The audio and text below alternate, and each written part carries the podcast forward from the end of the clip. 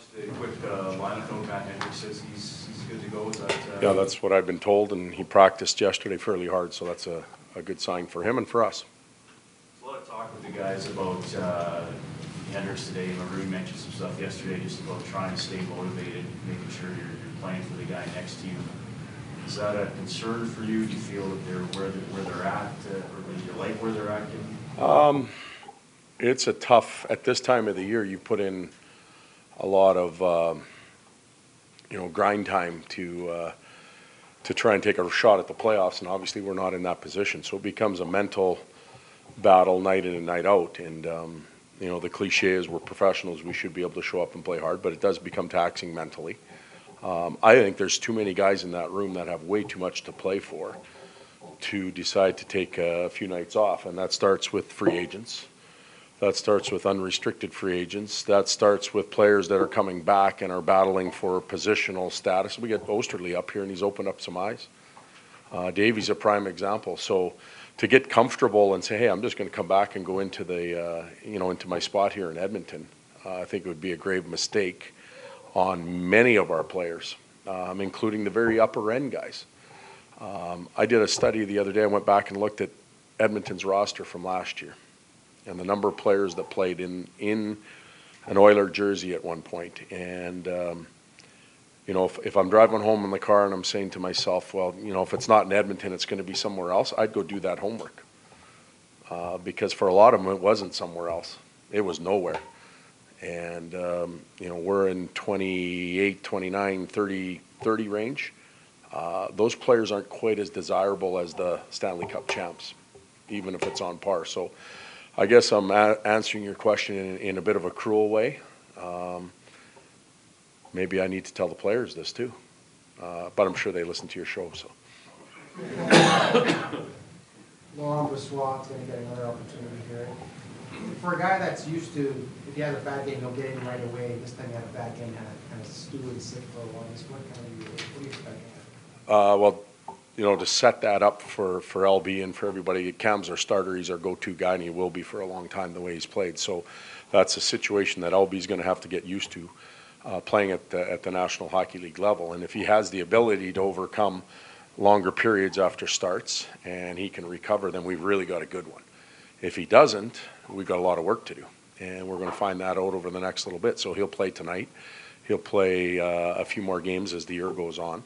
Uh, but I think Cam has clearly um, established himself as a go-to guy here. And uh, LB's starts at the National Hockey League level, and I've been lucky enough to see all of them. Um, some have been tremendous. Uh, one hasn't been that good. So where do we go from here? And I know that him and Schwartzy have had real good time to work on some things that they thought they needed to fix, and um, we'll see if he can apply it. Matt Hendricks this morning spoke of uh, how he has little kids and he tries to get them to do certain things and sometimes they don't listen. And he somewhat equated that to hear what you and the staff are trying to do and the kids, players, maybe not listening as much. Is that fair? And are- if that's the case, are you surprised at this point that that might be happening? Um, I, I think it's a, a pretty good observation by Maddie.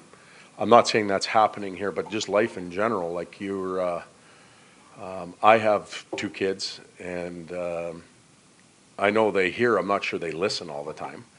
Um, and there's a big difference. They hear what we're talking about in there. Are they listening and applying it all the time? And I, I think that's Maddie's story to you. Um, and sometimes it takes having a family and some, some little ones. For those, those of you that have kids, I think you get it a little bit more the, than the guys that don't. But um, they all hear. Do they listen and apply is, is the big question. And um, I was frustrated the other night. I think I used the term insanity um, because we are, uh, I don't know if we're trying to prove the, the formula for failure. We've done that enough. Let's try something else. And pinching and not covering and uh, cheating offensively and giving up outnumbered rushes continuously to, to other teams is the formula for failure. So let's try and change that as a group. Let's go after, uh, um, let's leave insanity behind and try and uh, apply ourselves somewhere else. That's been the message. They hear that. Are they listening? Is the big question. What definition would you use for your power play as late? Um, struggling. You know, so we have, uh, the other night, numbers are one thing.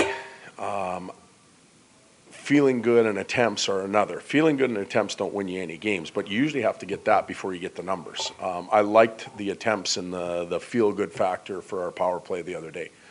But ultimately, to win games, you need numbers. And uh, that has to change. With Nuge back in, we've kind of gone back to two units. We hope they, they can compete against each other. Um, You know, and there's no excuse for, for some of the things that we do on the power play with the talent that we can put on the ice. So they have to get some things done. Uh, There's some other factors that come into play. I look at their, um, you know, tonight's a real good example of two teams and, and uh, how they're built and, and the production they get maybe from the blue lines. Just five-on-five play. And uh, then power play comes into, to effect. They've doubled, Nashville has twice as many points uh, from their defensemen than Edmonton does. Yet they haven't scored twice as many goals as us. So you, that tells you how much their D are involved in the play and they're mobile, they shoot the puck. Ours have to improve in that area, whether it's personnel or the ones that we have. They've got 22 goals, I think, from their blue line on, uh, on the power play. It Makes a huge difference. That alone is a probably a, a seven, eight, nine percent swing on a power play. So we've got to get better in that area. And that's not just Sekera, Clendening, Oesterle, Davidson playing on the top. That's some of those guys that are out in those flank sides. That's Jordan Eberle. I haven't seen Ebb shoot one in the net from uh, a flank position. I haven't seen Nuge shoot one in from, from there. Now, mind you, he's only played one game. Uh, Leon up in that area. It's not about the pretty, it's about the goal. And uh, so I went on a little rant there about our power play. Does every team though need a guy who can really shoot hard from the point so the, the opposing team is saying, oh, this might hurt, or you can score a goal from fifty feet out? I'm not sure if it's the velocity on the shot or the shot selection, the ability to get it to an area where others get rewarded. But uh, number six can shoot it pretty hard. And Josi, uh, you know, you take Weber, Josi, and Forsberg, and I think they're at 11, 6, and 6 as far as power play goals from that upper umbrella. Um, it makes a big difference. Um, my 10 years, I've watched Nick Kronwall, Matt Schneider, and Nick Lidstrom shoot it really well. Um, then I watched Dan Boyle, Rob Blake, and uh, Brent Burns do it, and we're trying to get there. Uh, What's your, what's your thinking behind trying Maroon with uh, on the McDavid line? Uh, well, I, I, I didn't think Connor um, and Taylor once again had a lot of chemistry going. They both like to, to, to move the puck. Uh, we obviously haven't scored a lot in the last two games with those types of combinations. Uh, Jordan didn't have a big impact on the game as well either, so Jordan and, and Ebbs go back together. Uh, Taylor and Leon go back together. There's some proven chemistry there. Uh, put a bigger body, Patty Maroon, that will go to the net for Connor and, and Jordan. And Pakarinen has been, uh, he's been working hard.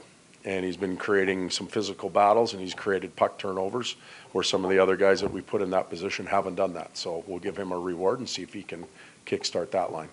Some of your frustration stem from the fact that you're, you're seventy games in now and the stuff that you've been teaching from the start just isn't taking, or at least the consistency isn't there? Um, I, I think that's fair to say, but, um, everybody has, the Chicago Blackhawks have won three Stanley Cups in whatever, five, six years. They still have frustration levels with certain parts of their game that they gotta keep pushing.